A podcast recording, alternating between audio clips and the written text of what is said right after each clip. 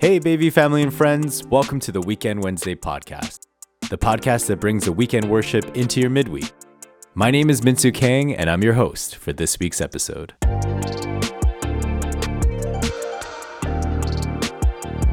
With this being our first episode, I thought it'd be fitting to start off with a little introduction to myself and to share what my hopes are for this podcast. As I mentioned, my name is Minsu, and I've been a part of Bayview Glen for roughly a year now. It was the first church that I attended after moving back to my hometown of Toronto after living in Vancouver for the past six years. Bayview has been an amazing space for me to connect with a community of believers, uh, really deepen my faith with Jesus, and experience his love in a totally different way. And I'm so thrilled to be hosting this podcast because that is my desire for all of us here to connect to God and to each other. And I pray that this podcast is a gift to you.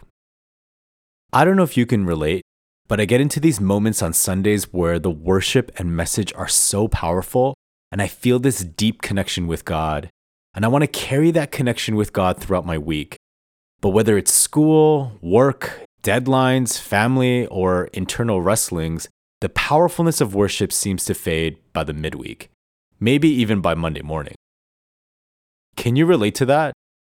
You feel this disconnection to God and crave to come back to a sense of connection with Him. The hope of this podcast is to be one avenue of re engagement, a reorienting of your heart to God. My hope is that each episode will help you stay connected with God throughout that week. Whether you know it or not, worship isn't just for Sunday. We are called to remember the Lord at every moment. This podcast will take different forms as it develops, but for the next nine episodes, we'll be exploring the book of Esther together. I'll summarize the events of each chapter and outline how that chapter impacted me. Then I will turn the tables to you, the listener. How does this chapter in Esther speak into your life today? What does God want to say to you this week, and how can you practically apply where He is leading you? As Pastor Terry mentioned, Esther is a unique book in the Bible in that it doesn't mention God once. But just because he isn't mentioned, it doesn't mean that he is not present. The book of Esther invites us to look for God's fingerprints, which may not be in plain sight, but can be found. And like the book of Esther, his fingerprints can be found in every event of your life, even if it doesn't seem that way. Do you believe that even if he is not, quote unquote, mentioned in your life, he is still present? Throughout the next nine episodes, I'll be using a time in my life where I slowly saw the fingerprints of God in a situation where He didn't seem present at all. What I'm hoping for you is that as we explore the book of Esther together, God would do the same in your story. I'm convinced that after studying this book that there is no such thing as luck, coincidence, chance, or manifesting your own reality. It is God and his sovereignty that works as Romans 8:28 says, for the good of those who love him, who've been called according to his purposes. If we look closely enough, we can see the fingerprints of God all over our lives. If you're ready, let's dive into a short recap of Esther chapter 1.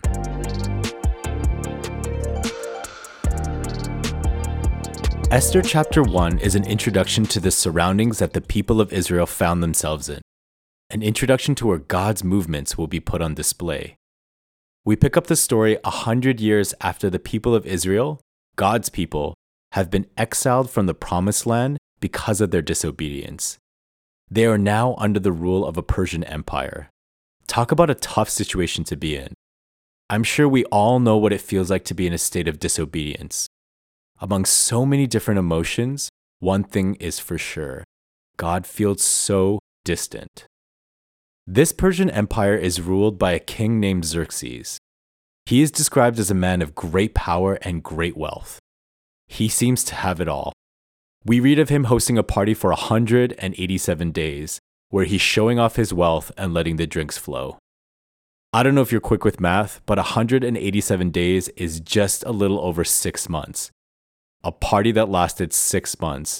I can't imagine how much that costs. The drunkenness of this party was guided by one rule there is no compulsion. It was a culture of do as you see fit. In addition to Xerxes wanting to show off his wealth, he also demanded that his wife, Queen Vashti, be brought to his banquet and be put on display. Surprisingly, Vashti refuses to obey the king. This was scandalous to do. To go against the king's orders? Who would do such a thing? And what would become of this queen?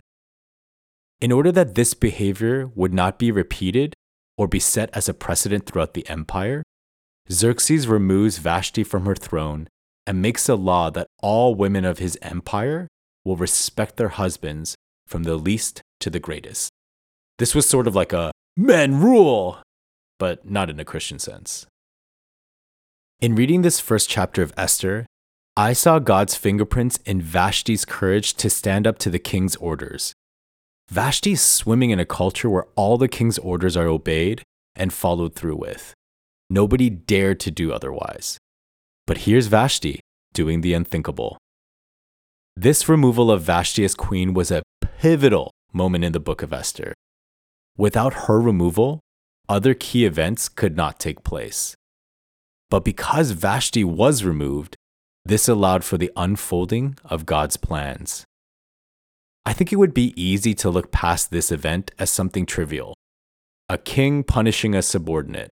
That happens in so many stories and books. But if we have eyes to see, something more significant is going on.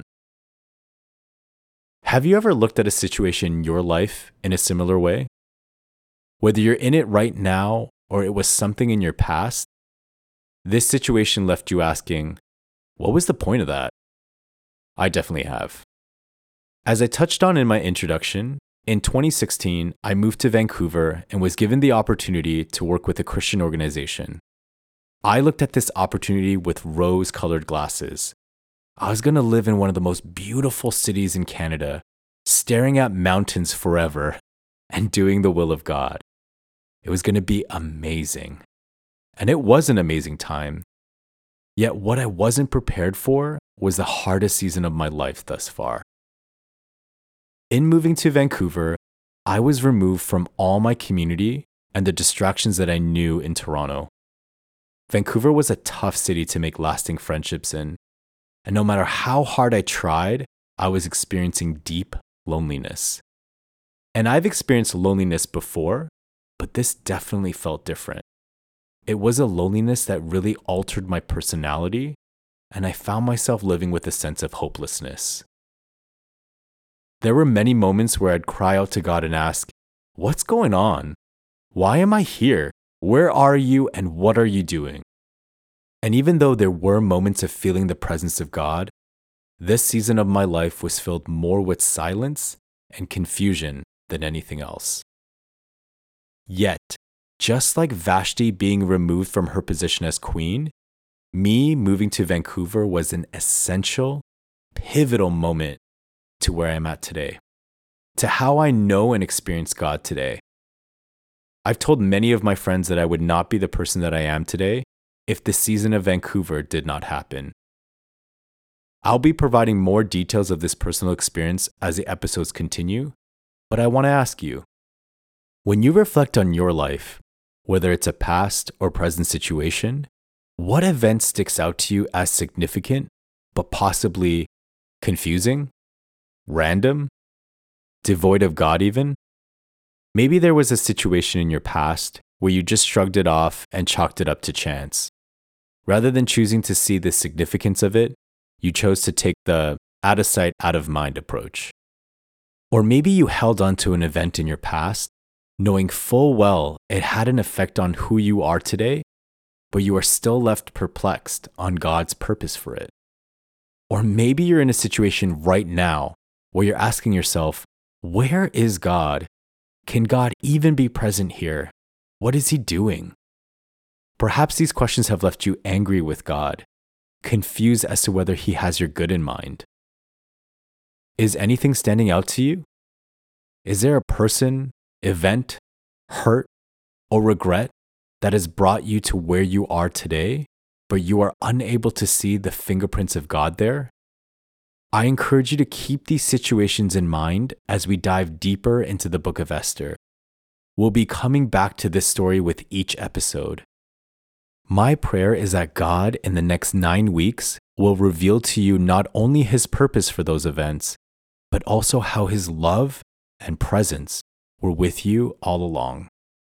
I encourage you to hold onto the hope that even if your surroundings seem bleak, God is present in them. I encourage you to believe that even if you're not seeing God, past or present, He is still working behind the scenes. My hope is that He would reveal to you His fingerprints all over your life. If identifying a situation is difficult, I would encourage you this week to ask God to reveal a time in your life where you desire to see His fingerprints in. If you would like the Bayview Glen Church family to pray alongside you this week, you can submit your prayer request to bayviewglen.org/prayer. It is our hope that you would not miss seeing the movements and workings of God. I'm so excited for God to reveal himself to each and every one of you. All right, Bayview community, that's it for me. Thank you for taking the time in your week to tune in. I pray that you are impacted as we engage in worship throughout the week, and I look forward to diving even deeper into what God is doing with you all. See you next week on Weekend Wednesday.